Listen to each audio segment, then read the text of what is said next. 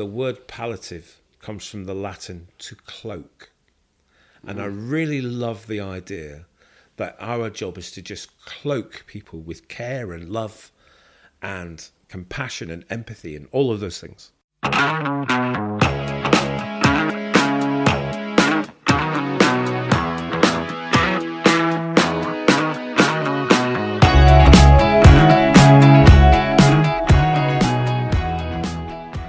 Hello, I'm Sean McDonald. You're listening to Blethered, and my guest is CEO of Ardgowan Hospice, Graham Gardiner. Ardgowan Hospice is a place of care for people living in Inverclyde who have been diagnosed with a life limiting illness such as cancer, heart failure, lung disease, kidney failure, or neurological conditions. They provide not only physical and medical support, but also important practical, emotional, and social support to patients and their families and carers. Ardgowan holds a very special place in the hearts of those that it served.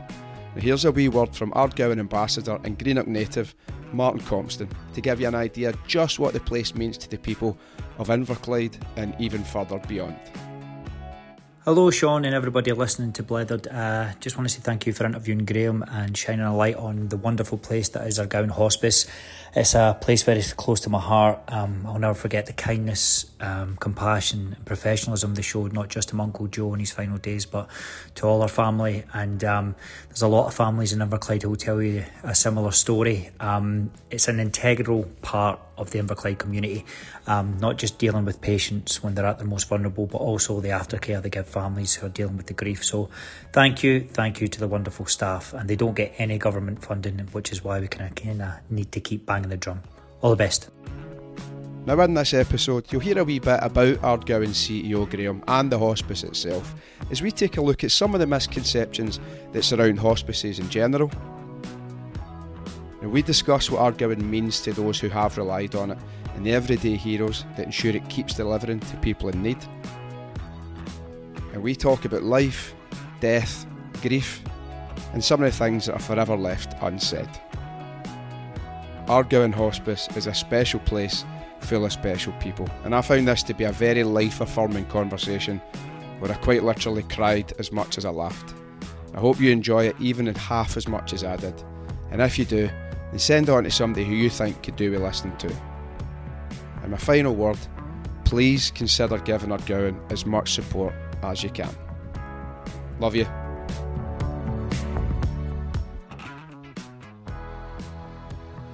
Right, so we're in what I would call Scotland's answer to Saint Tropez.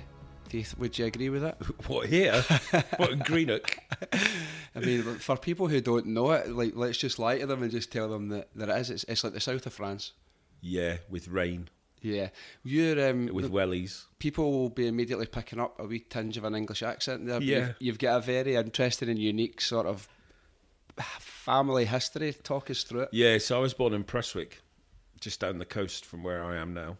And um, basically, when I was 11, we moved to Kent because we had a family bakery, Gardiners of Prestwick, it was called. And uh, uh, my dad fell out with his dad, and he decided that he needed to leave. So it was either Australia or Kent. And uh, Kent won. You, you must be cursing them every day. yeah. Well, no, I don't like snakes, so I'm quite chilled. It's fine.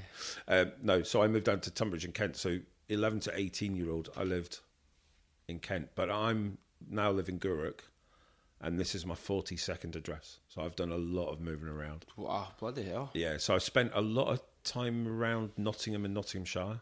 So about 30 years of my life was around there. So actually, bizarrely, uh, my family have ended up around Nottingham. So like my mum and dad are still around and they're in Nottingham. And my daughter still lives in Nottingham. Uh, my son lives in Norwich, which is kind of just around the way. Um, but my sisters are in, in Nottingham and, and Leicester. So around the East Midlands. Right. So, okay. um, yeah. How so how around. forty two addresses though? Like what's I just moved around a lot, and and um, some of it is because I'm crap at relationships. I've had several marriages, um, and some- like, just blame them. You're not the common denominator. Y- yeah, no, no, I am absolutely am. Uh, yeah, just yeah, I kind of warn people don't no, don't get in a relationship. Um, uh, so yeah, just lots of moving around, and and when the kids were young, and I and I was struggling a bit because I was I had the kids half time, and wasn't earning very much, and therefore you're kind of moving from place to place just to kind of keep your head going above water and stuff like that. Yeah, um, and I've had a bit of a my career has been a little bit like four or five phases. So, you know, my last job was in London. So my kids they're in their thirties and stuff, and they're getting on with their lives quite rightly. And so I had an opportunity. I was w- living in Nottingham, and I had this opportunity to work in London. And at the time, what I was doing, um, I was supporting charities um, to because I'm a social entrepreneur at heart, and lots of charities want to think that they're a bit entrepreneur, but they're not really, and they don't know, really know how to do it. So I spent a lot of time, about nine years of my life, just supporting a pile of charities to think a little bit differently. I called it being entrepreneur without losing your soul. So that idea that you can still think about making a bit of money without having to sell your soul to Satan or something. you Yeah. know?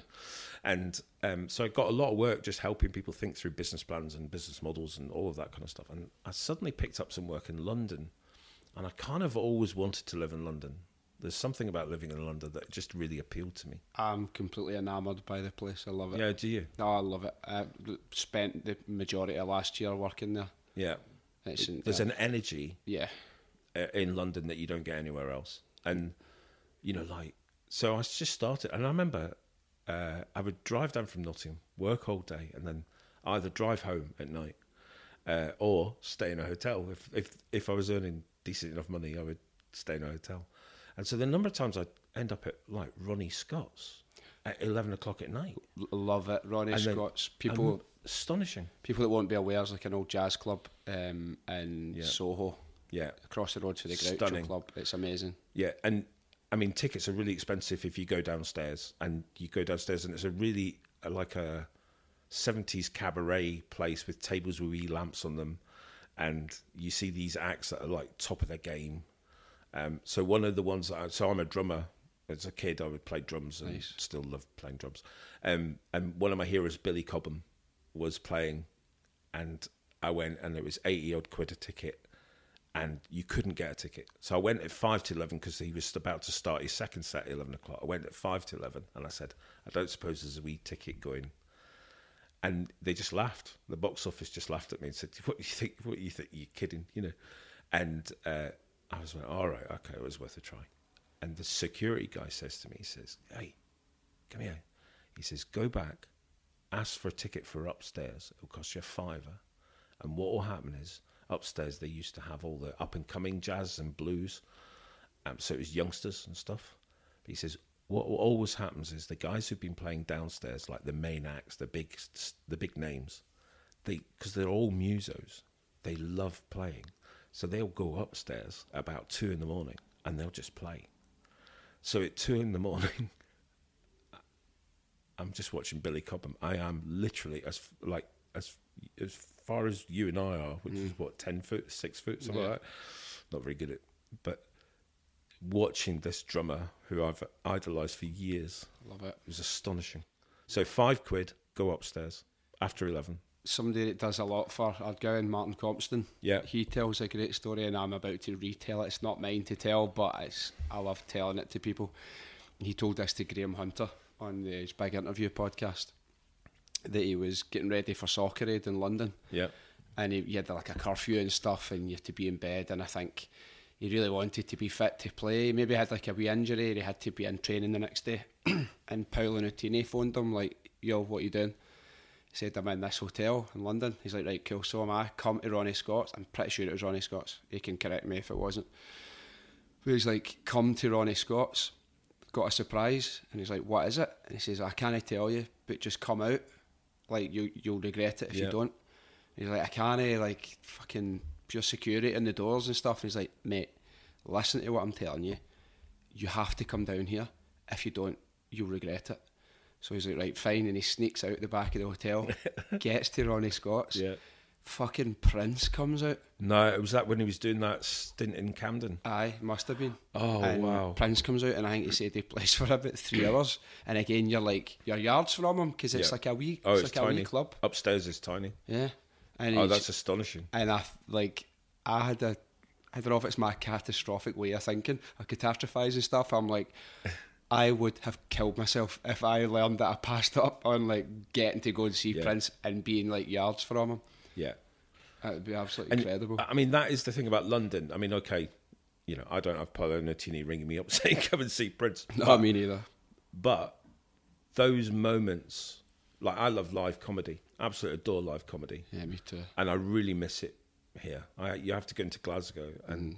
and it's really weird. I was talking to somebody the other day where I used to think nothing of because I was living in Brixton, and I used to think nothing of going from Brixton to Islington to a comedy club, right on the tube, just do that or drive or whatever. But uh, you know, didn't think anything of it. Take an hour.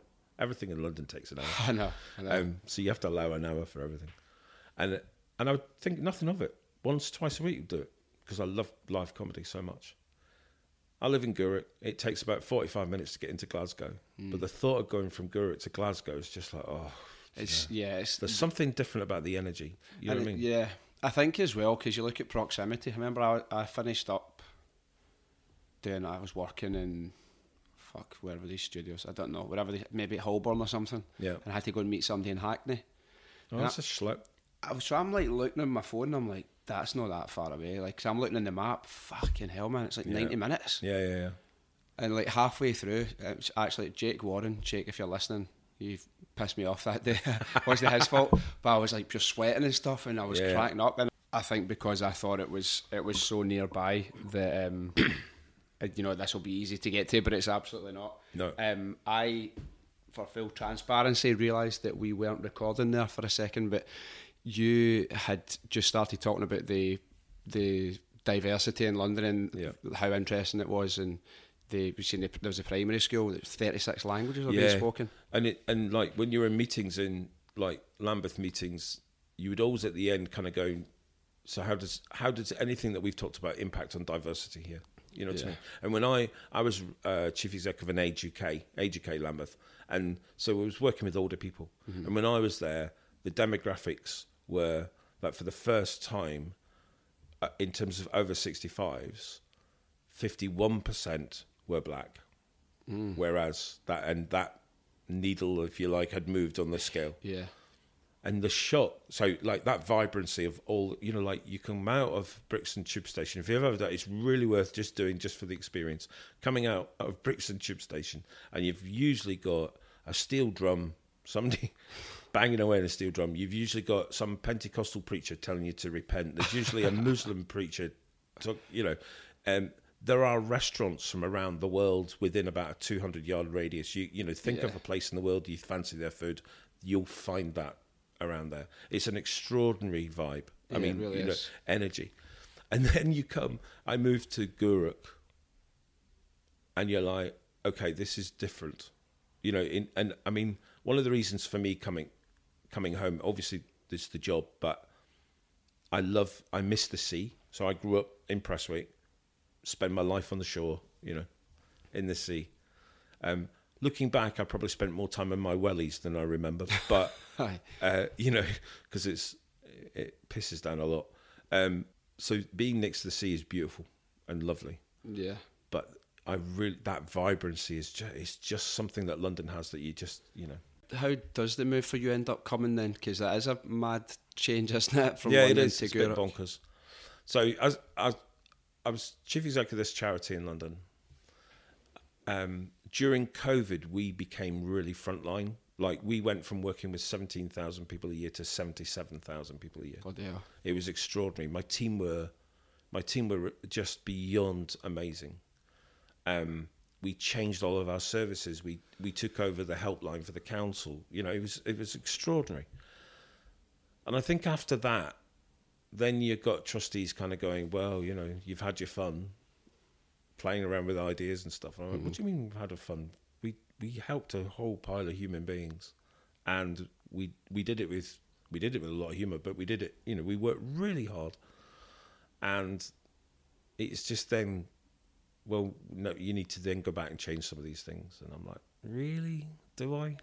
And so I think there was, and you could see actually there was a, quite a lot of leaders moved after COVID because they were, they, you'd kind of been in that space where you were really full on, really whatever, and then you needed another challenge year's Yeah. time. So I'd been there about six years. It was time. It was just time. Um, I'd done what I was there to do, and um, I've always had a bit of an interest and worked alongside death, dying, grief, loss. I've worked in mental health and homelessness, and the the themes that run through that are loss. You know, um, so I decided that well, I would um, I'd look for a new challenge.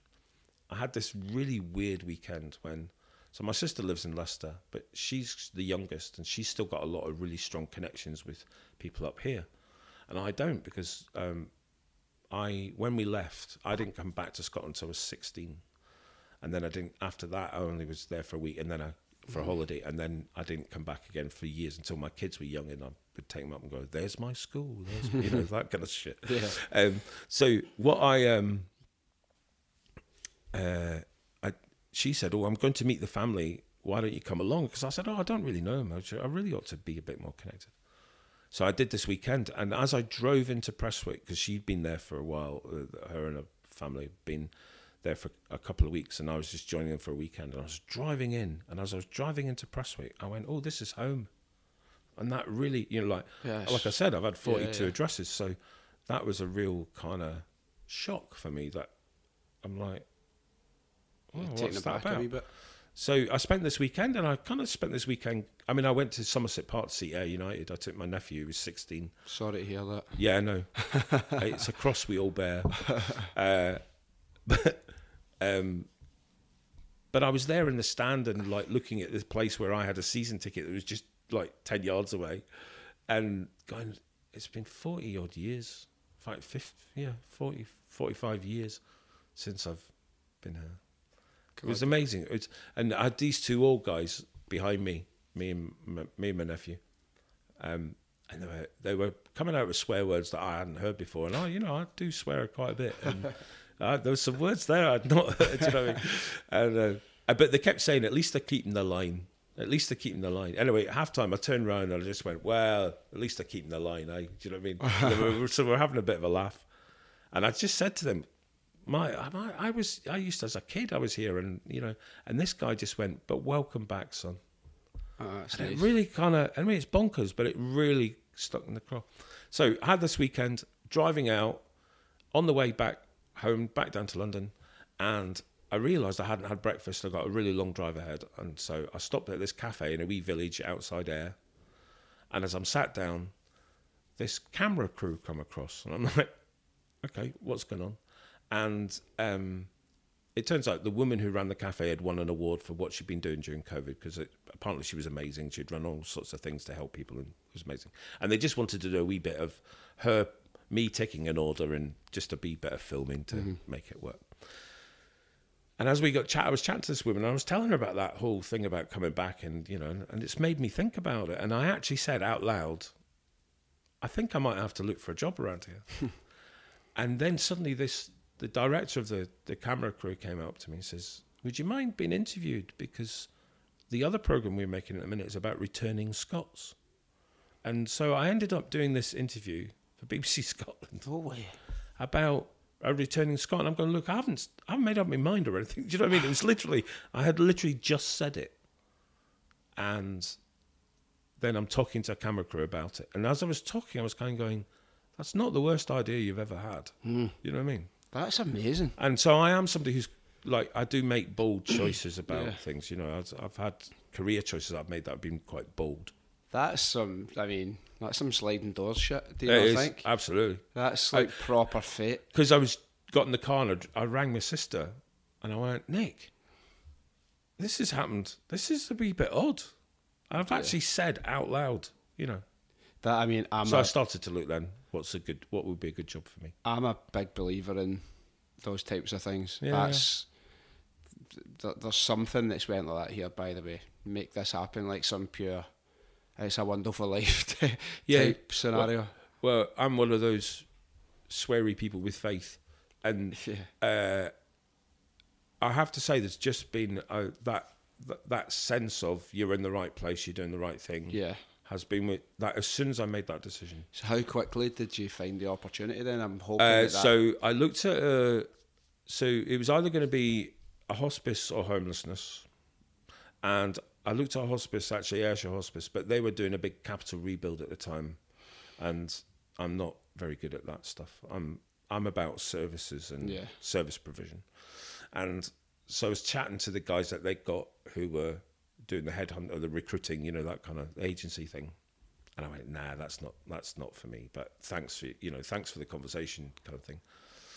And about three months later, they rang me and they just went, think this might suit you more. And it was this place. It was Ardgowan. And I'm like, well, it's west coast of Scotland, so that's big tick. You know, just Yeah. up the just up the coast from best cost in it. I can pop down on a Saturday to Somerset Park, Yeah.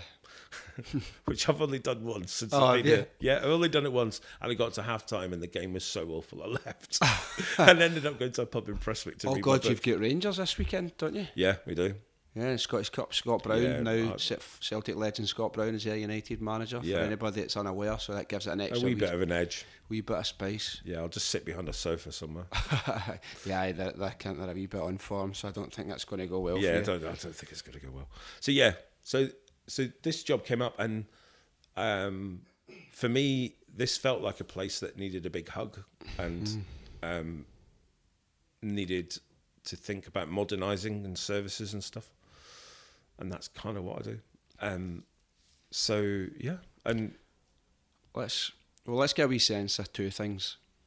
I'll ask you this one first. What's a hospice? How would you define a hospice? I, I think there are a lot of misconceptions where people say, I actually feel really guilty saying this, but it's where people come to die. yeah. That is what kind of people think, but it's so much more than that. Yeah, it is absolutely, and I think it's. Let's deal with the. Can we talk about the misconceptions before we talk about what it is because it's easier. Yeah, let's talk about those misconceptions. then. so one of the biggest misconceptions is that Ardgowan is a place where people come to die. yeah, Now that is true for about forty percent of our patients, but, but for about sixty percent of the patients that we have in the inpatient unit, they are coming in here for symptom control, uh, pain relief, um, sometimes just good old respite from the situation they're in at home. yeah, Um, the other thing is that people thought this place is only for people with some kind of cancer, and that's not true.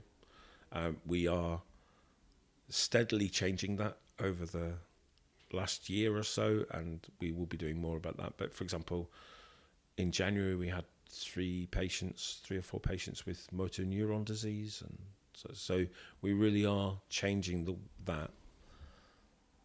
What the other thing is we have a whole pile of other services. So like we have a, a community hub, which is a team, a nursing team, multidisciplinary team actually, because there's a physio in there, and they support people in their own homes. Mm-hmm.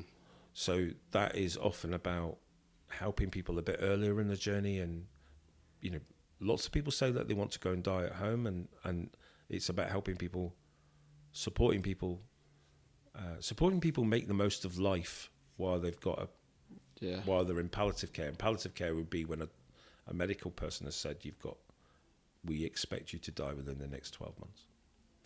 But you know we help loads of people th- that way, and then we've got our well-being hub, which has counsellors, spiritual care, um, children's workers. We've got well-being support workers. So that's a whole pile of stuff there that we're reaching out to. So we've got an amazing schools project which goes out into schools and talks to teachers particularly about how do you cope if you've got somebody, in, a child in your class who's had a parent die or a re- relative die, because Inverclyde is uh, got hit very hard by COVID.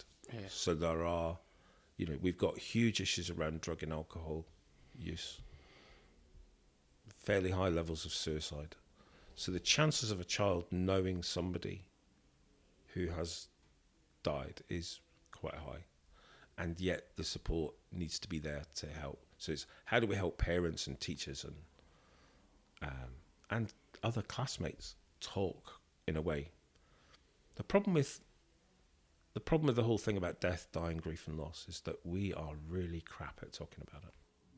We're not very good. We get embarrassed. I find it terrifying. Yeah, I find it really but terrifying. it's but it's going to happen to all of us. yeah, So we need to have more open. We need to have the ability to have positive conversations, because the problem is sometimes we see people coming into the inpatient unit, and they haven't told their family they're coming in for end of life care, and they're still not being honest. You know, and you're like, holy moly, that's that's heavy. So then suddenly you're doing really difficult conversations, but you're doing them when you are already very ill, you know, Yeah. and life is not. You're probably not thinking perfectly straight. Yeah, I feel like I do try and look at it this way, like death in general and grief and loss. And it's kind of like you can you can go, oh, we're all gonna die. Everybody I know is gonna die, or you can go, "Ah, we're all gonna die, and everybody I know is Yeah. gonna die, and, and it's kind of shifting that needle a wee bit of Yeah. being like, do you know what? Yes, that's true, and it's bloody tough and complex, but it's like enjoy the ride a wee Yeah. bit. I, d- I do think if you, I think if you work around death and dying, grief and loss, you kind of appreciate life. Mm-hmm. And our one of our goals is to actually encourage people to live life to the absolute max. Yeah. um, within the limits of of what's going on for them.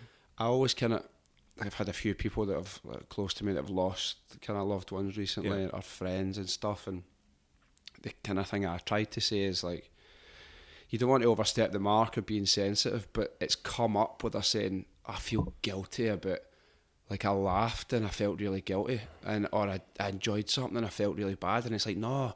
If that person could come to you, they would grab you and shake you and be like, "No, you have to squeeze every, you have to Yeah. laugh every minute you Yeah. can." And There's a beautiful uh, video on Instagram that's been doing the rounds, and it's two sisters from America whose mum died a year ago, and they started making a video about the things that they've cocked up in the last year since mum's died, right? And it's like one of the sisters goes.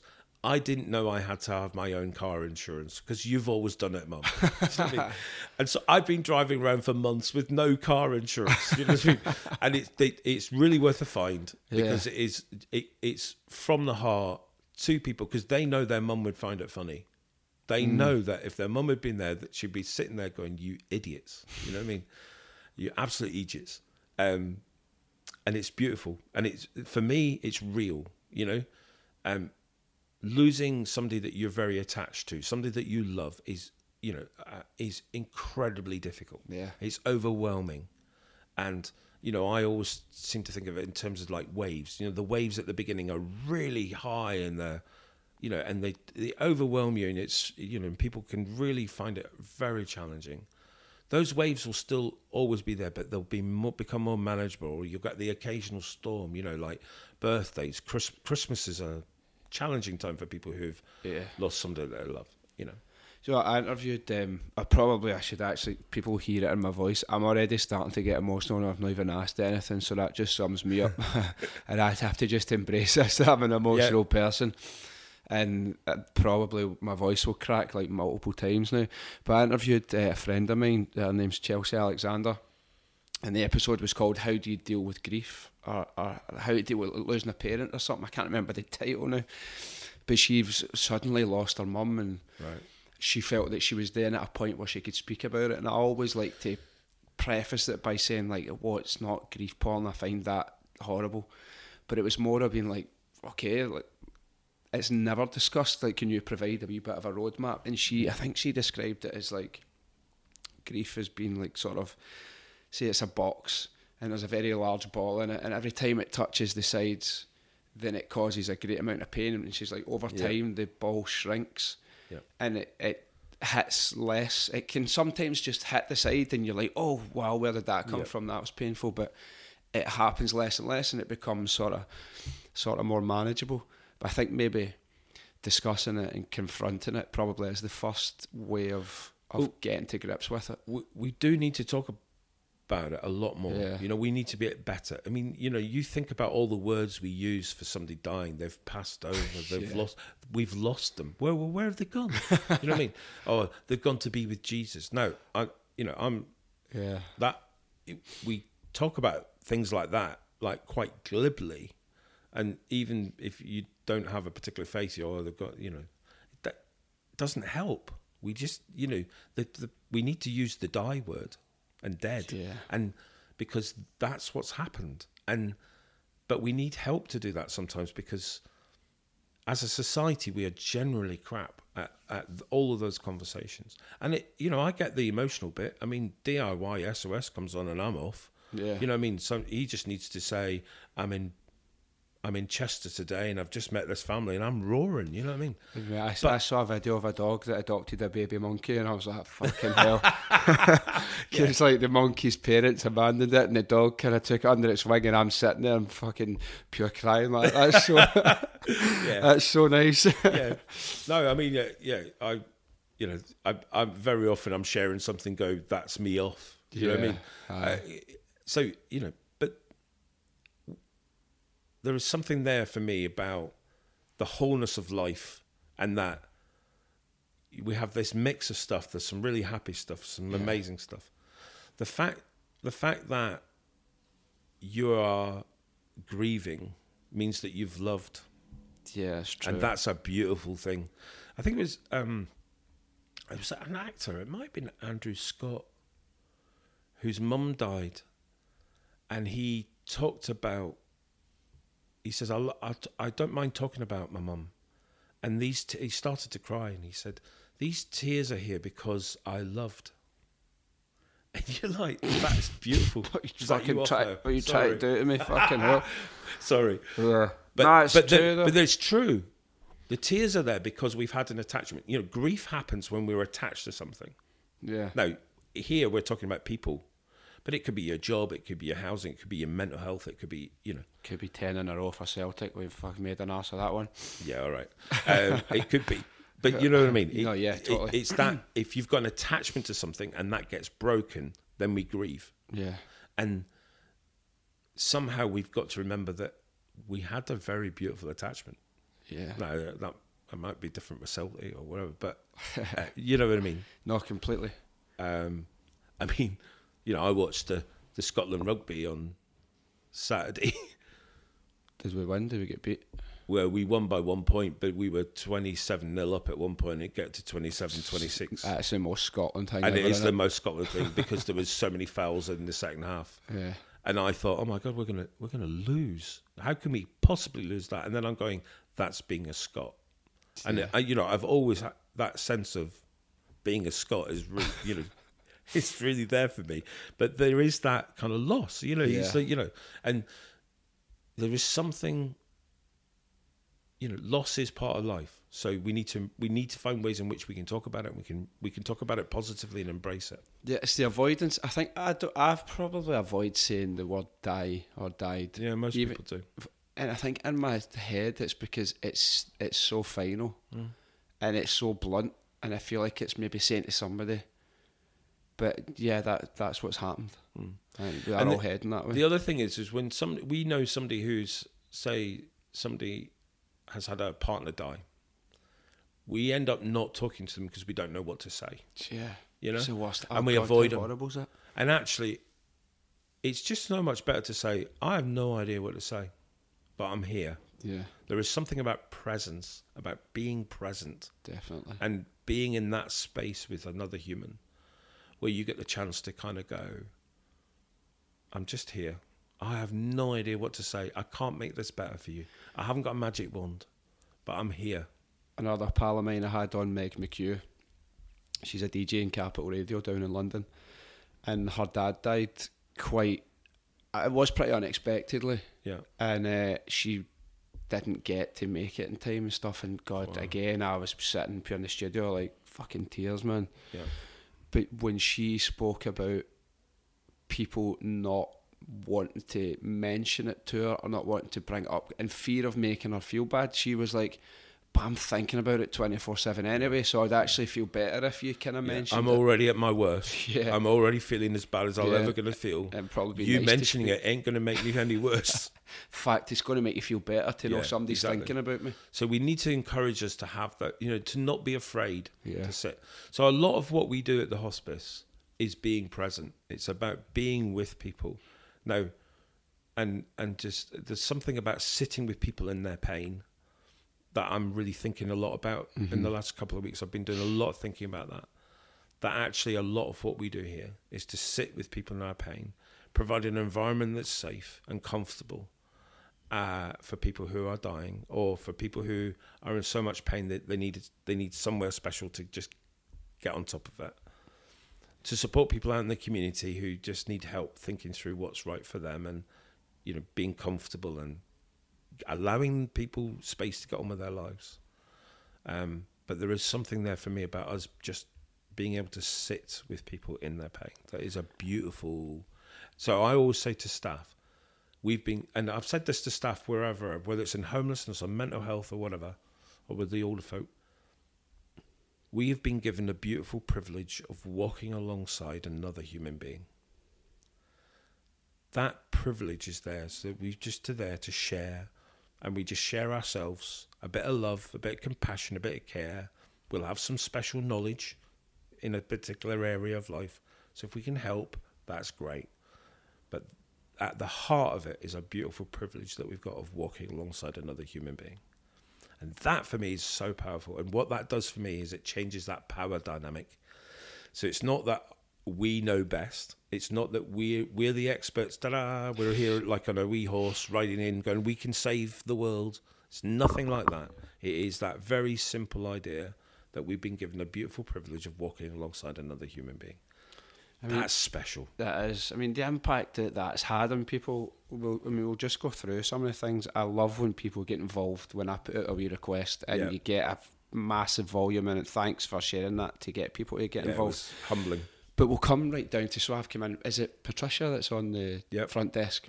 And just as It's I a was volunteer receptionist. Yeah, and I was asked, said to her, Patricia, how long have you worked here? And she said, oh, I'm a volunteer. And I just knew it was coming. I was like, how long? She said, 10 years. And I said, why have you stayed so long? And she said, because my husband was cared for here and she wanted to give back. And like, the fact that 10 years on, she's still here Yeah. on a Friday morning, kind of doing a bit. And like, you think, wow, like, what what an incredible place. And that seems to be the kind of the message from everybody. Yeah. Um, We've got a driver. We've got a patient a transport service, which is not. It's it's a very different because it's not that we're not providing care. What we're doing is we've got volunteer drivers who take people from Inverclyde up to Glasgow for treatment for things like chemo and radi- radiotherapy. Right? Have we got to talk about Jim here? It's extraordinary, Yeah. and the number of years that these drivers have been doing it, the number of miles they've done. We had, 70,000 miles a year. That's our drivers to help people in Inverclyde, which is one of the poorest parts of Scotland. You know, there's areas of deprivation here that are absolutely top of the list, and we help them get up for their appointments. So that's extraordinary. the front page of the Greenock Telegraph Yeah, last Saturday, so only six days ago. Um, we've got Jim Gannon, eighty-one, and Yeah. he's just stopped um, after nearly three decades of ferrying people for their medical treatment. As a way of saying, fucking hell, I'm about to start crying again. As a way of saying thank you for the love shown to his wife in her Yeah. final days, like yeah, twenty-eight years. yeah. So fucking? John Major was the Prime Minister. I don't think had Euro ninety six happened, maybe and I don't know when it's like all these things like that is so long ago. That's a Yeah. few lifetimes for people. It's a- And and he's he's done that that entire time, and, and there'll be loads of people that are doing There that. is. It's amazing, and uh, it is. It, uh, this place is incredibly humbling.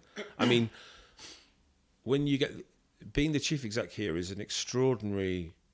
You know, I've talked about privilege, and it is extraordinary. It's, it's incredibly humbling, right? Yeah. Because no matter where I go in Inverclyde, if they find out what I do, there's a story. I get in a taxi and I go, "Can you take me to the hospice?" And they'll go, "Oh, are you seeing somebody?" No, no, I work there. Oh, what an amazing place. You looked after my brother. You looked after my wife. You looked up, you know, the stories that I get everywhere. Is it, you know, I'm sitting, sitting in the spinny and go having a pint. Somebody finds out what I do. I'm just reading my book, and this guy goes, puts his hand on my shoulder and goes, It's a marvelous place. And you're like, shit, that's really heavy. You know, it is incredibly humbling. And all those stories, the volunteers that we've got who have volunteered for years and years and years, extraordinary stuff. You know, you know, I'm lucky I get through a box set. You know what I mean? and they're there for 28 years or Yeah. 20, uh, It it's so humbling, and then you start hearing some of the stories, like you know, like the post that went out, and people were responding, all the comments about Yeah. Do you know some of the yeah. I mean, read a few. yeah, yeah, So many replies when I just I wanted to know. I was like, what does this what does this mean to people? And the general gist of it all is people saying like it's there for everybody in Inverclyde. I've been a volunteer for many years. I've seen family and friends coming through. I mean, where did some so Julianne Mitchell, she said, where do you begin trying to convey just how special this place is? From the staff who work in the community to the amazing team within the Ardgowan Hospice, too many angels to mention, to the team who wrap their care around. I don't know why I'm getting upset reading this. To the team who wrap their care around you when you're in the depths of grief. I think for me it was making my loved ones feel that they mattered and they were treated with such care and respect at such difficult times. Not only giving comfort to their patients, but to their families too. They think of everything. You never forget this. And then you've got people saying like, I thought this one was lovely.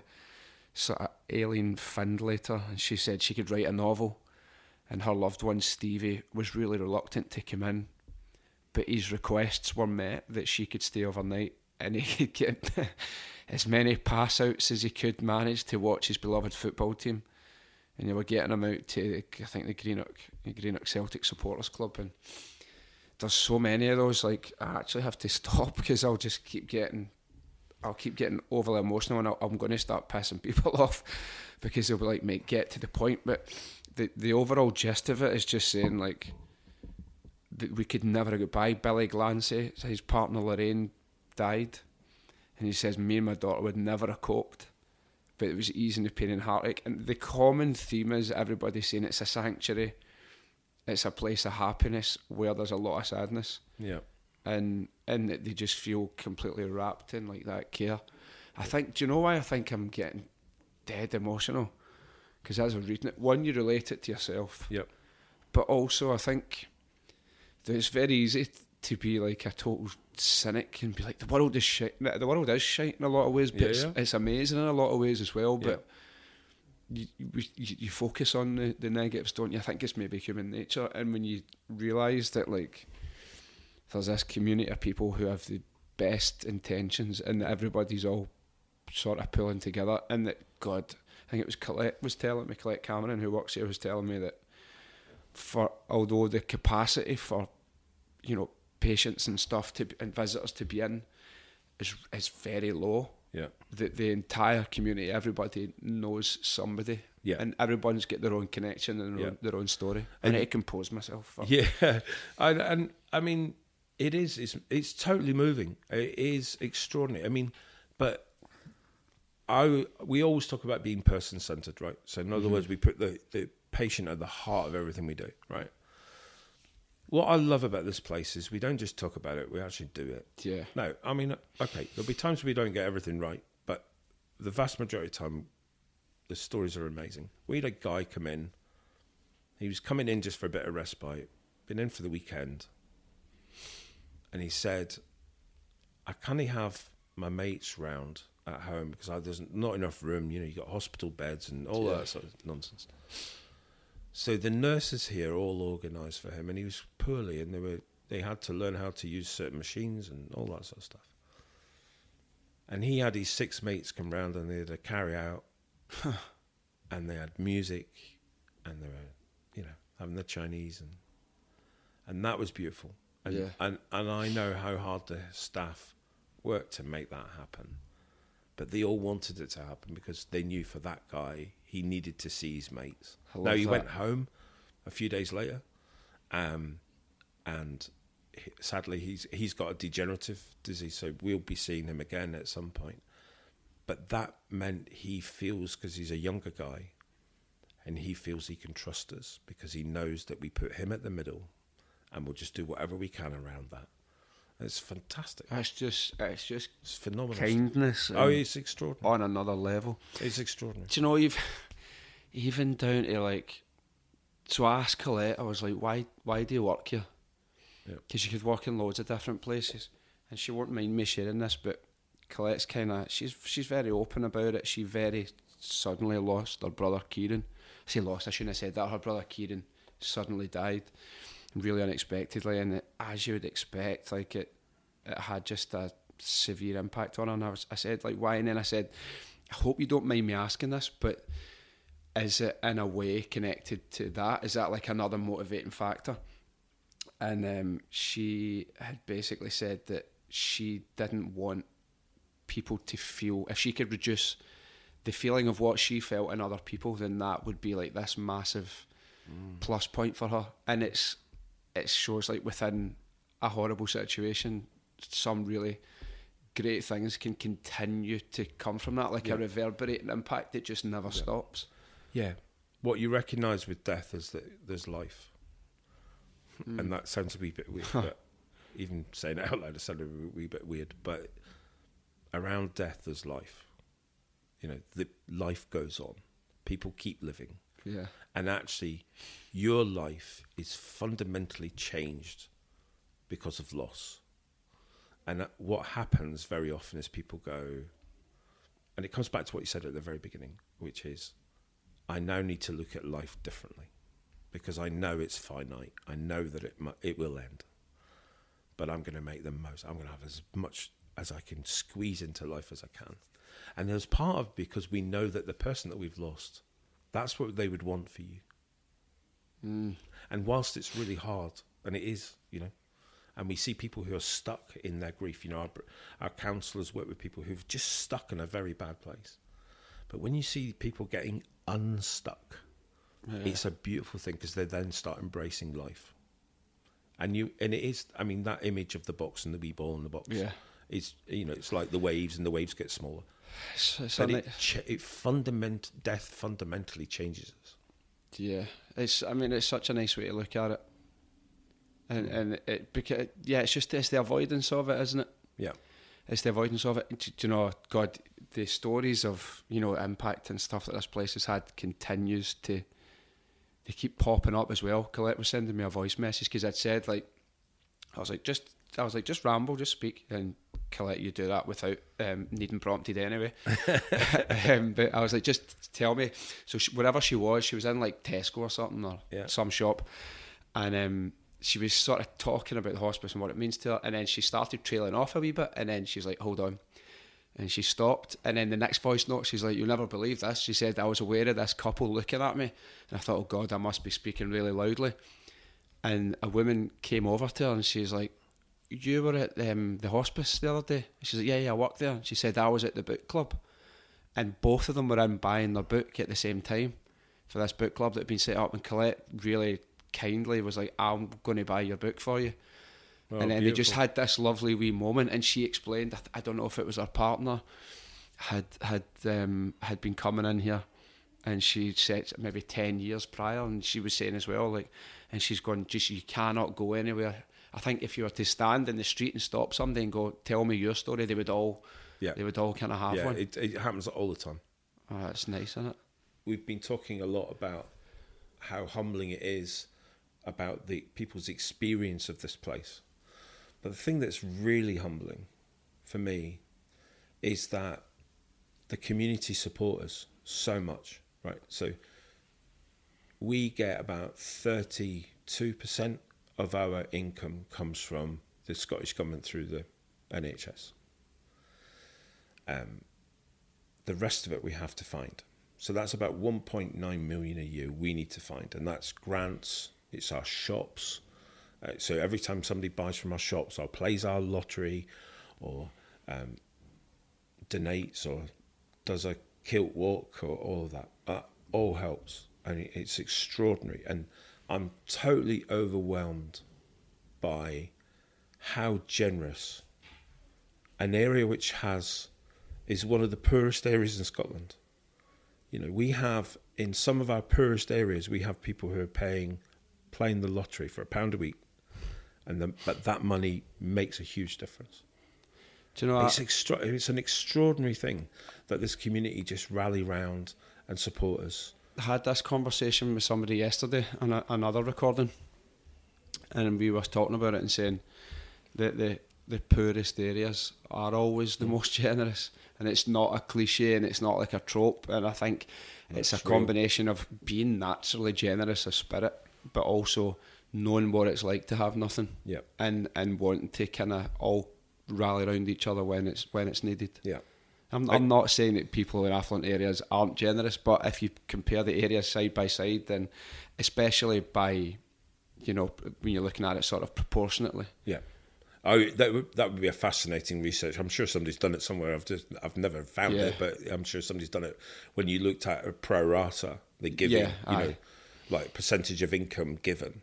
I mean, it's higher. extraordinary, and but it's also the things like you know they'll organise games nights and you know whatever. I mean, we have people just organising stuff all the time, and that is phenomenal. It's you know you've got people who can't afford the the the, the patient transport service, people going up to Glasgow and all that. They'll just give you twenty quid to go. Can you just make sure that goes in the bucket, kind of thing. We've got I, I all over the place. You get, you know, I, I made a decision when I arrived here that I would sign all the thank you letters like by hand, right? Because Nice. I, you know, I don't. I, I hate those kind of things where you, you just think somebody's just got the photocopier out and they photocopy your signature all the time. Yeah. So I made a decision that I would sign all the thank you letters, which seemed like a really good idea at the time, right? Because there's bloody hundreds of them. Yeah. But it, but what I'm what I'm reading is thank you for the donation of thirty quid in memory of your mum. Thanks for the donation of two two and a half thousand pounds for the whatever. It's just it's incredible range of giving. Yeah. and it's and it's the reasons why people are doing it. You know, I wrote a thank you letter to an eight year old because I, was really touched by her story, and she's her her uncle was in here, or it might have been a great uncle, but anyway, and he died in here, and she'd been raising money for us, but unfortunately, he died before she was able to sit and say, "I raised this amount of money," and he would have been so proud. So I wrote a card just saying, and she's eight, and I wrote her, and I just said, "That's amazing." Ah. Your uncle would have been so proud of you, you know, Yeah. and just and it, just the privilege of being able to write a letter like that to an eight-year-old. to an eight-year-old, you know, and that and that's not unusual. Those those stories are not unusual.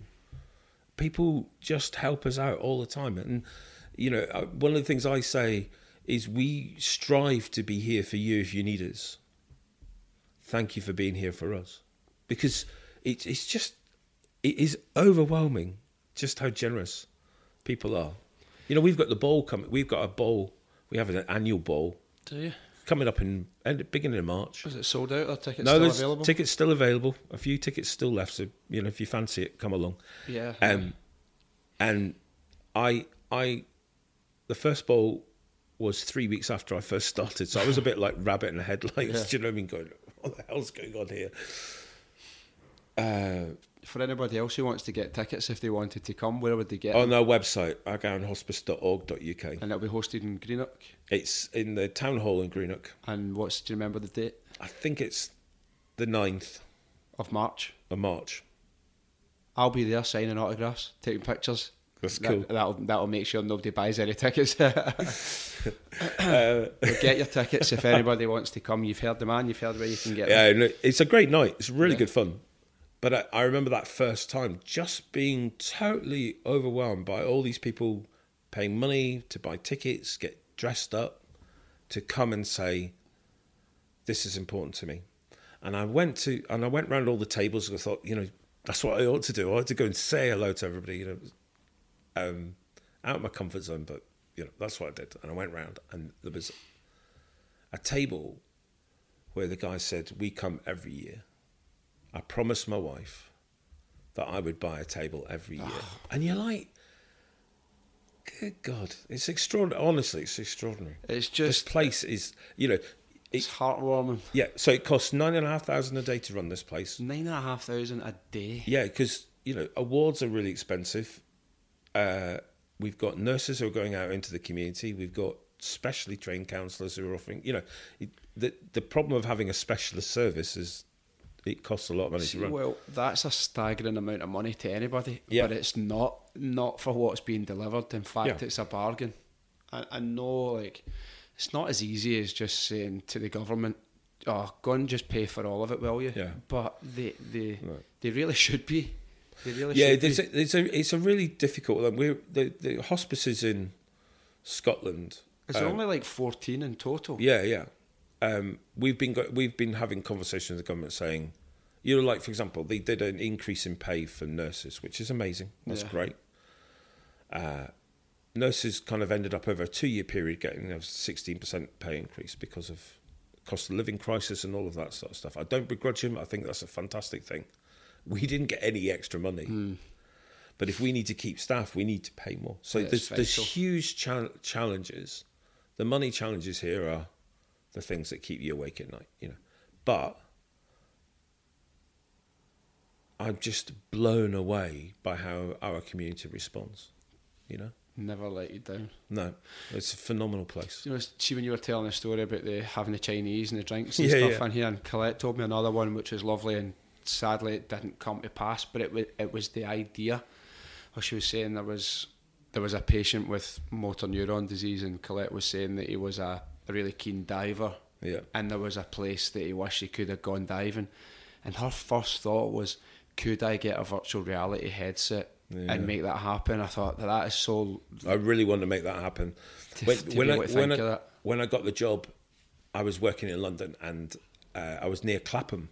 And I went, there's a hospice in Clapham.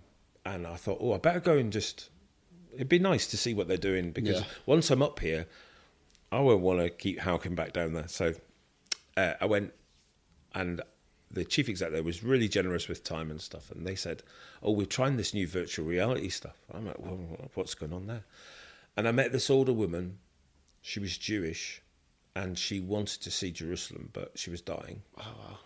And this guy in the ho- hospice just went, "I've got a VR set at home. Why don't I bring it in and we'll take her to Jerusalem?" Such a good idea. It's a, it's genius. I mean, it's Yeah. really simple, isn't know. it? I mean, the kits, a couple hundred. We really need. We really ought to get some. It, for me, it's not just about buying the kit; it's actually getting people to know how to use it. That's the trick. um, but I watched this woman walk through Jerusalem, basically, and she. It was like 10, 15 minutes, and it was using kind of YouTube videos and whatever. And she was just walking through, and at the end, I mean, she was just sobbing. We were all greeting, and it was because it was just beautiful, and she had done what she wanted to do. And there is something for me in that that when people are here, is the things that they want to do, is the stuff that they've, you know, like we we had a one of our healthcare assistants took somebody to the shore to just to see the sea, you know. And we know that around this part of the world, you know, we've both said it. We love the sea, and Yeah. you know that I know that if I'm dying, I want to see the sea. You know what I mean? And so it's thinking about how do we do those things? How do we how do we get better?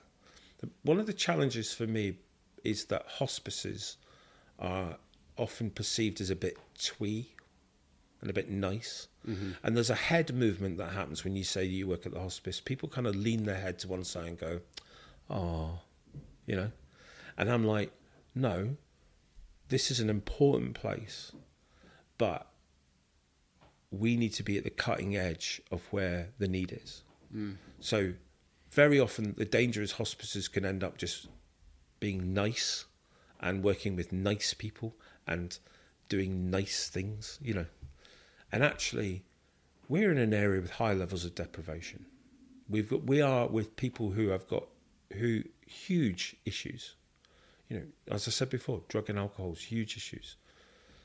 Why are we not in those areas? So my ambition and the vision we've got for the next few years is that we rad, that we are moving out, that we take more complex patients with more complex needs. You know, if, if I say to you, the, the ward now is now busier than it ever has been.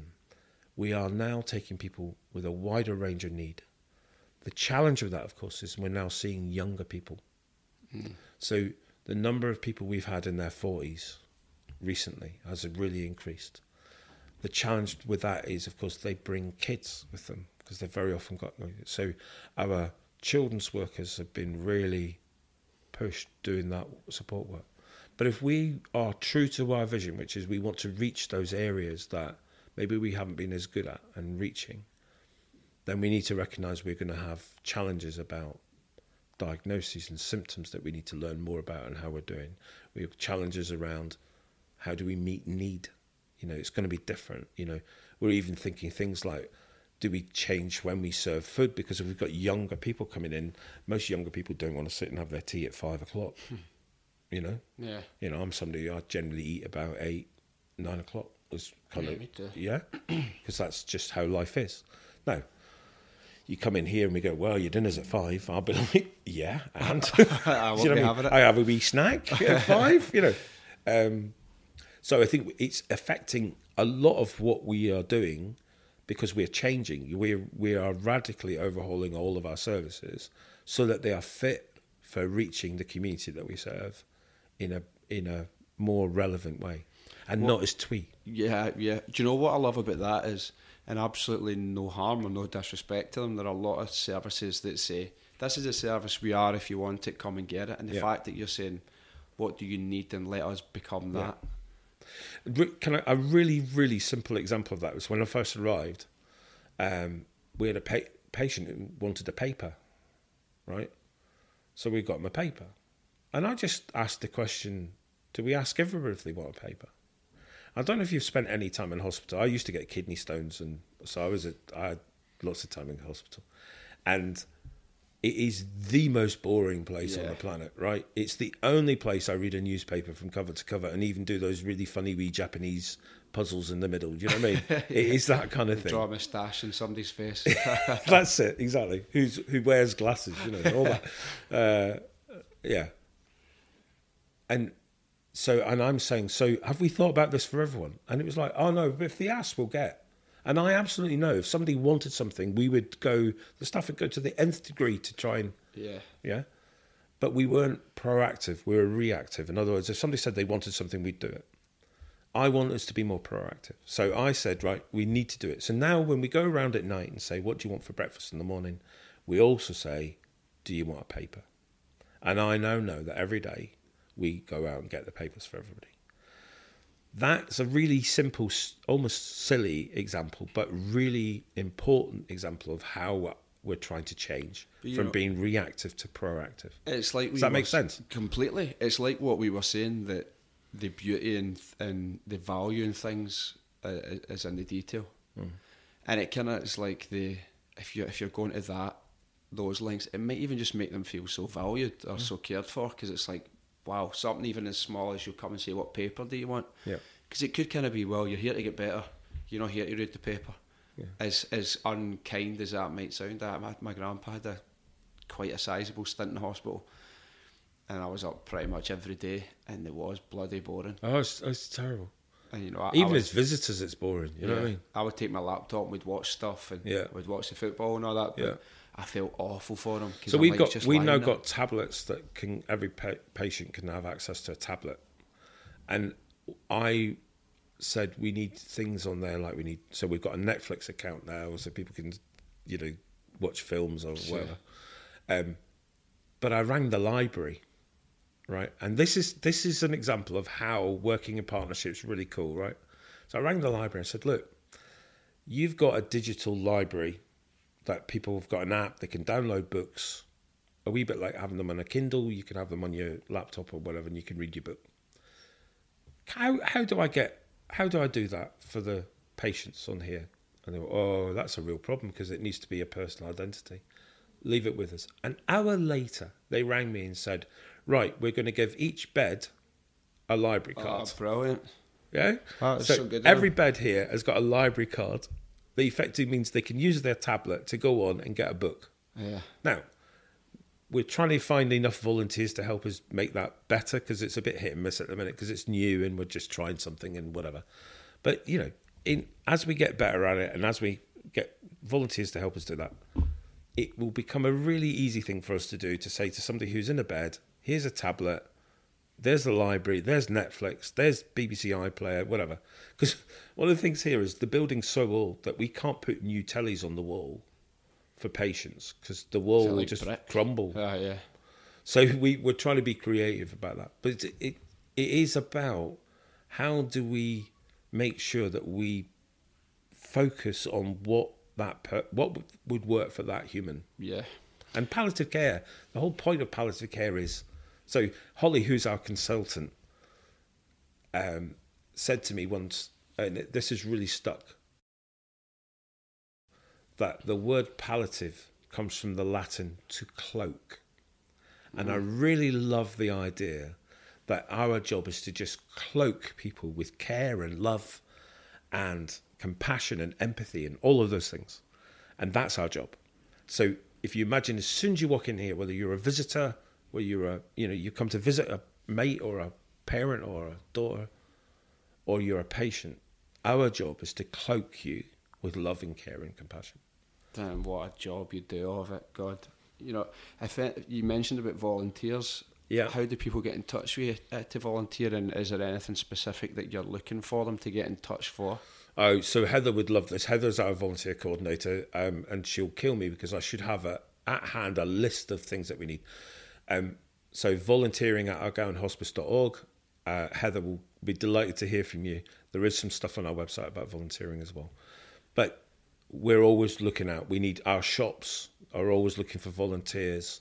Uh, we drivers if somebody fancies driving. I'll I'll that- sit here so I can't back out. I'll volunteer as a driver if you ever need me. well, You've got my number. Phone me. right. I'll be. cool. Do you know what? If I find out you needed something you didn't phone me, I'll be pissed off. So phone me. well, that's amazing and great. There are so many things. One of the things that I'd like us to get to places we almost like have a bank of volunteers who can do missions. Uh, so the idea, like, so for example, if you're a patient who can't read anymore or can't hold a book or whatever, Yeah. having somebody come in to read a book to them is just amazing, right? So wouldn't it be amazing if we could get to a place where somebody in the world could say, Trev needs this let's put something on. We use an app called Volunteero. Let's put something on Volunteero saying Trev really fancies somebody reading the Bible to him or whatever, and volunteers can just go, "Well, I can do that. Oh, it's an hour in my life." Yeah. Because the, the the other challenge for volunteering is that volunteering has changed so much. We used to get, and charities all over will tell you this. When people retired, they'll come and they'll go, oh, "I'll do a couple of days a week. I'll do whatever." When people retire now, they've sometimes got parents to care for. They've sometimes still got adult children living at home. Yeah. They've got grandkids to look after. They've got cruises to have. You know, there's, there's just so much. You know, people who retire always tell me that I'm, I don't know how I managed to fit work in. So the days of getting people volunteering for the hospice for days at an end, you know, like I'll do a day a week or whatever, it's hard. So we're now having to be. I think charities have to be a bit more creative. You mentioned an app there. Is that, that an app that anyone can download? Yep, volun- Volunteero. Volunteero. Right, found it now. So if I can do this as you're listening, if I can download this this quickly, so can you. Volunteero, so li- literally volunteer with the letter O added at the end. There you go. I've downloaded it. Yeah, and if you look for Ardgowan Hospice, so you'll put your location in, and it'll come up with what we've got. So we advertise on there, but also that's the app we use that we put a shout out for. Can somebody help us? And it's and it it comes back to that person centered stuff. You know, it's about us knowing the people we're serving and understanding what they need and what mm-hmm. would help and what would be useful. Get get looking on that. If you've get even one percent as emotional as I have this whole time, then I'd imagine you'd want to volunteer as well. You'd Volunteer is a lot back. but volunteer is an amazing thing. yeah. You know it's it's not just about giving back it's also about finding you know sharing something you're good at Yeah. you know that's always a good thing to do it's about you know for people who are looking for work it's a great chance to just get active and do something Mm-hmm. you know there, there's a whole range of things that pays off in volunteering and it's good fun i mean volunteering's fun Yeah, I bet. I love driving. I love driving people places. yeah You know, in another life, I would love to just be a taxi driver. talk shit drive to people. Talk drive. shit drive, yeah. I mean, I, Yeah. I've already have you just started have you got long to go they're all the questions we use in a taxi I know. I like it. I would like it if somebody, and I might start doing it with taxi drivers, just asking them just right off the bat, just being like, "So how would you resolve the Israeli-Palestine?" Was going, "God, I don't, mm, don't want to get into that one too much." well there's some london cabbies who would proffer that opinion as soon as you get in you know I I know, I know. I'm just like, so how would you, you know, deal with a socio-economic downturn? Like, what would you? Do you know, they probably have all sorts of answers. It's kind of like Yeah. when when Rangers entered like mad financial trouble, all of a sudden every taxi driver was like a corporate finance expert, telling you what a company voluntary arrangement was and all that. You're like, bloody hell, this is a pure education. um, I already obviously know the answer to this, but in your own words, like you've you've obviously got this vast experience. You could go and I've no doubt you could go and do a lot of high flying jobs. What is it that keeps you working here specifically? Um, Because you're entitled to go and do as well for yourself. Yeah, I mean, for me, I mean, it, it, partly the privilege thing. Um, if you cut me open, you would find social justice would be the words that spring out of me, and and this place is.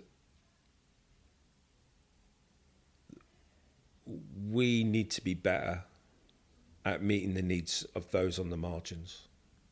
And for me, my driver here. So my driver here is that in about five years' time, we become, we win some award for being the best hospice in the UK, right? And I, I, I'm I'm a bit flippant about it, but there's also a wee part of me. to, it's good to have that. There's a wee part of me that would love to stand up at the Hospice UK conference one year and get a wee award, not for me, but for for the hospice because I recognise that we've been we are doing so much here, so much change, but it's Yeah. all focused on making things better for the people of Inverclyde.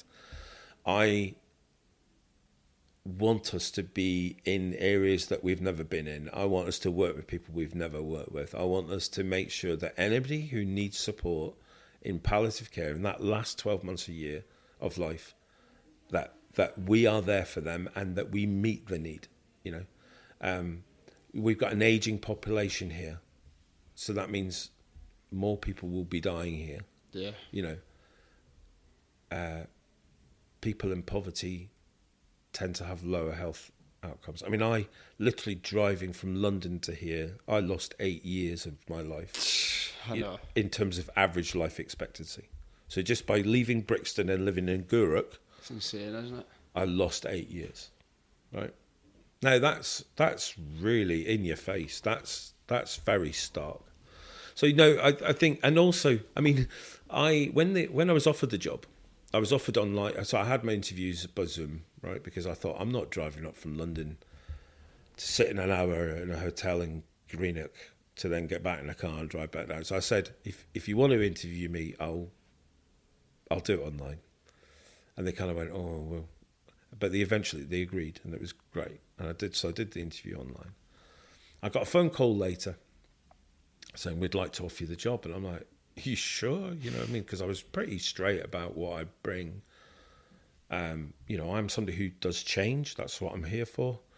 Uh, I'm somebody who's very passionate about putting patients and people at the centre of everything we do. Um, um, and they said, "Yep, no, we want you." And I said, "Well, okay, I, I, I won't make my final decision, until I meet the trustees, right?" So I made this big thing. The trustees were having an away day in a couple of weeks' time. So I thought, well, I'll come up for there. I'll come up for a couple of days. I'll see the area and uh, maybe start looking around. And but I won't say yes to it until I've met the trustees. And I walked into the building for my interview with the chair, you know, just to meet the chair and then to go and meet the trustees. And as I sat in the reception area, I just went, "Yeah, this is it." I didn't need to. I didn't need to. I didn't need to meet the trustees. I knew as soon as I sat. This place gets under your skin really quickly. Honestly, I, was, I, I didn't say it because I thought, oh, you sound as if you're making it up and cliched. Second, I walked in the door and stood in the wee reception bit, and I was like, there's just this energy here. Hmm. For a place which should be enshrouded in sadness, there just was a vibrant, nice energy. Just everything about the place as soon as you walk in. Yeah. So I so the chair the chair came and said, "Hi, Graham. Good to meet you." And I said, "Yes." he's and he's like, "What?" And I went, "I don't need to meet you all. I'm I'm I'm here. You know, this is where it is. oh, that, It's amazing. It's an amazing place." Yeah, it really is, and it's full of amazing people, and you all doing an, an incredible job. There's there's always a danger or the sort of risk of being patronised. You know the whole fucking clap for carers Yeah, yeah, bullshit. yeah, yeah, yeah. And That it- was it- bad, wasn't it? Yeah, what a lot That of was shit. so bad. Remember, like, yeah, I mean, I did. And it. they were partying. I know. So don't get me fucking No, started on that. Uh, They were I- partying. I know. I know. As Kevin Bridges said that Downing Street was like fucking Magaluf, and and everybody, you know, yeah, it's it's it's pretty despicable. But the whole Clap for Carers thing was just this utter bullshit. Yeah. Like Cl- applause doesn't pay um, Yeah. electricity bills. I'm afraid. Yeah, and in that bit you said earlier, but there's that picking up on that idea that, you know, at that time, people were not able to be with the person that they loved most in the world as they died. Yeah. you know, and people were going were not able to go to the funeral. People were not able to. People were saying goodbye over an iPad, I know it was and they're they're partying. You know what I mean? I know it's horrific. Well, thankfully, we're seeing the back of them for a for a long time. Um, hope so. Ideally in May, but it looks as if it's going to be in November. Tune in to Blethered at the Ballot podcast, by the way, where I am going to be sitting down with politicians and political figures and journalists of length and breadth of the country. That's a good wee plug for that. Oh, that's nice. Basically, I'm I'm not going in to be combative. I'm not going in to be adversarial or debate with them. I'm going in to say, so tell me, so tell me then. And we've got people from the Scottish National Party, Labour, Conservatives, Reform. Um, there are a couple where I've drawn the line. Um, you can think the most obvious high profile ones where I'm like, nah, nah. But I, I will be sitting down with people. Actually, I've got the shadow finance minister for the Scottish government, um, the Conservatives, coming on, and I think that will surprise people because you're like, I, normally I'd be like, no, like I have no interest in speaking to you, but I do because I'm like, okay, well, I, I want to hear what you've got to say. But it, it's it, politics and death are quite interesting, aren't they? Because we don't like talking about death, but we're actually not very good about talking about politics either. Yeah. As in, we hold views, but do we ever really talk about those views? Do we ever really explore why we think that what we think? Yeah, I I think uh, Do you know what I mean? yeah, we're, we're actually all mongrels. We're Yeah. all political mongrels. There's a- Circums- There's a, there's a website, and I can't remember the name of it, where you it has a load of statements, and it will kind of tell you whether you Yeah, are. What party you really ought to vote for because of the statements. yeah. And I would always consider myself left of centre, right? And I came out as left of centre. Actually, I came out as a green, Did you? according to that, which was a bit of a that made me go. I can't "Really?" remember what mine was. I just remember it being on the left. But there was a couple of bits that I was Tory, and I'm like, no, that can't be right. But actually, we, you know, the reality is, if you look at the whole breadth of political kind of areas, we I- will all be a mix of stuff, Yeah, and we I- just never talk about that. I don't think there's anything wrong with being socially conservative or having fiscally, con- or f- you know, conservatives. Ugh, fucking hell, try again.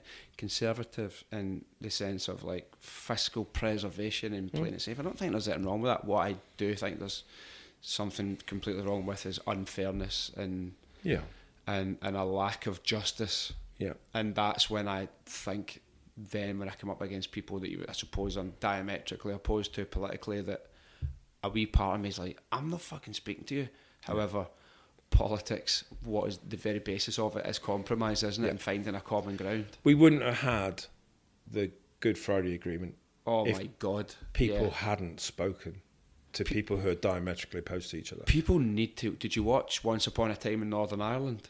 No, I haven't seen that. Oh, you, it is a must watch. Oh, I, is it? I implore you and everybody listening to watch it. So it's a five part documentary and it goes 60s, 70s, 80s, 90s, 2000s. Right. 67, 80s, 90s. Aye, that's five. and um, it's like a black backdrop and people just sit down and they do, it does that whole Netflix style thing where they're chatting while they think they're not being recorded and all that. And they have people who were you know lost family members from from each side Catholic Protestant and it tells the story and they're telling it as they see it. Yeah. you've got like a, a UDA assassin gunman or you've got IRA gunman and they're speaking from how they felt at the time and they're speaking very present tense. Fucking I hate Protestants. Why wouldn't I? There's this that and the next thing. And it goes on and as it goes on you see the arc of their personal development and how they started to realise they had far more in common how they started to kind of mix at times. Then you speak to people a guy whose wife and child was blown up by an IRA bomb. Mm. And you're watching this and you know get people whose parents were taken away and, and bodies never found. And then it comes to them saying why they voted f- in favour of the Good Friday Agreement. I, I watched one of the episodes on a flight from Barcelona to London. And their hostess tapped me, like, Are you okay? Because I was pure. Again, Yeah. I have got form for getting a wee bit upset and stuff. but it was impossible not to be rocked by what you were Right. seeing. Like, I, I remember watching it and going, like this, and take a breath.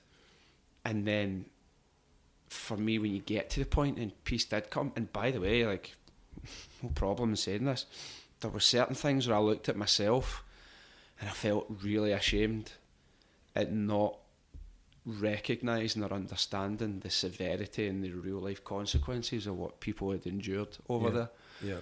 and the fact that they were able to to to go, do you know what?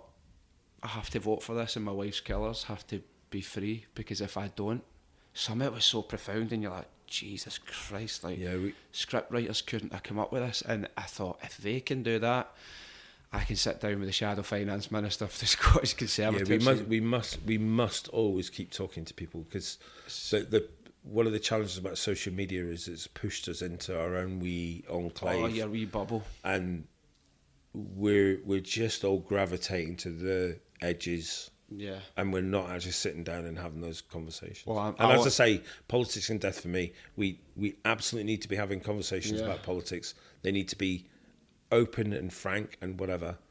I mean, I I, remember going to a church service uh, in London, and it was a church I was kind of trying out and whatever, and uh, they had a day where they didn't have a sermon or anything like that. They had three politicians, all members of their church, all from different parties, talking about their experience of being of their faith Yeah. and their political beliefs.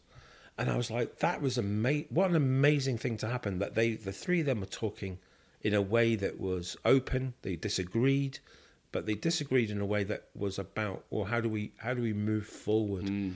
And that's we, we, we can't we need to have those conversations. Yeah. We But like we, we all, we, just sit in our preconceived and our settled ideas, and we're not willing to move on those ideas because I'm right, you're wrong. Yeah, I mean that. Well, that's it, isn't it? It's it's all about finding that common ground because at the end of the day, if there's ten of us and we all think ten different things, well, we're stuck in this bit of land together. So if we we either want to get somewhere, we're going to have to speak.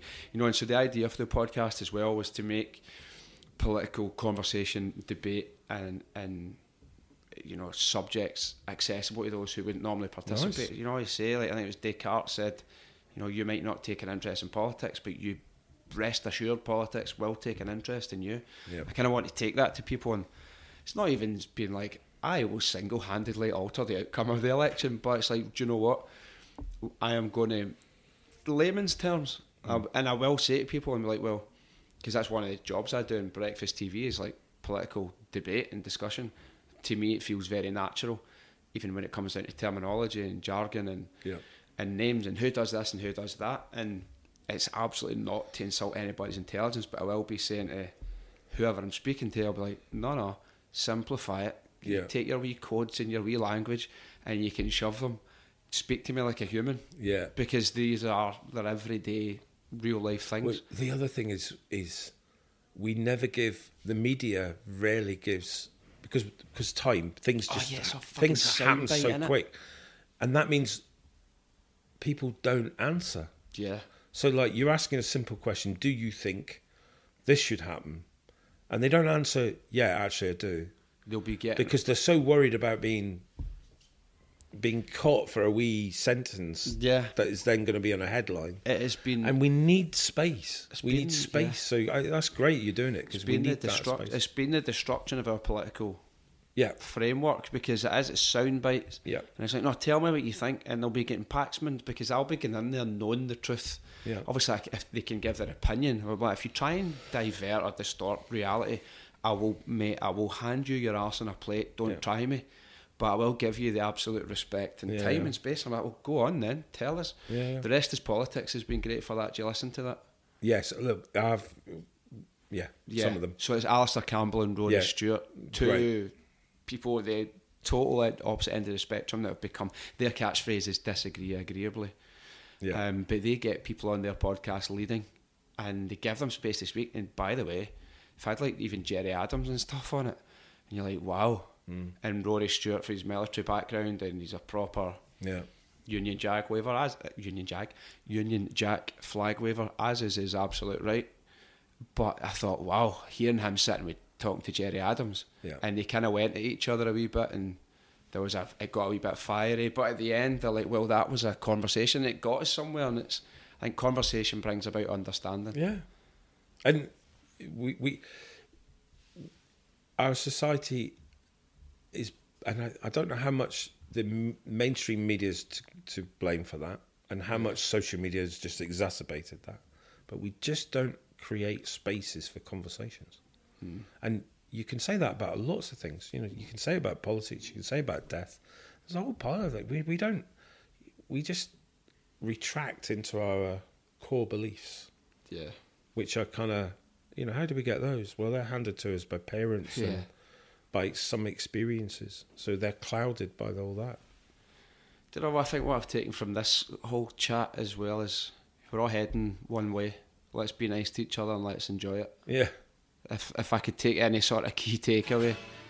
But it's been this has been great and I, I, live life, Yeah. enjoy life, Aye. and when it gets a bit sticky, there are people around who can help. I mean, it's it's not more complex than that, is it? it's simple. Well, I encourage you to get involved to your listening, whether it's volunteering or donating, um, because I, I couldn't think of a more worthy ben, um, recipient and cause. So thank you very much for No, having me. thanks. It's been great. It's great. Great Do you know, fun. what? I'm f- I'm going to go away. I'll probably get a wee bit upset as I think about stuff as I drive away. but that, that's just me. I'm just a bit of ready like that. But um, do you know, what? I'm leaving ten times better, feeling ten times better than I arrived. I feel uplifted. Good. So thank you very much. Well, thank you. Yeah, Thanks for and thanks to Colette for helping getting this Yeah. organised as well. And thank you, as always, for listening. And we'll be back next week with another episode of Blethered. Cheers.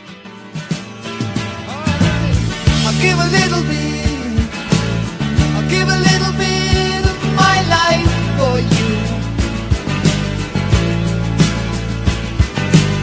So give a little bit. Or give a little bit of your time to me. See the man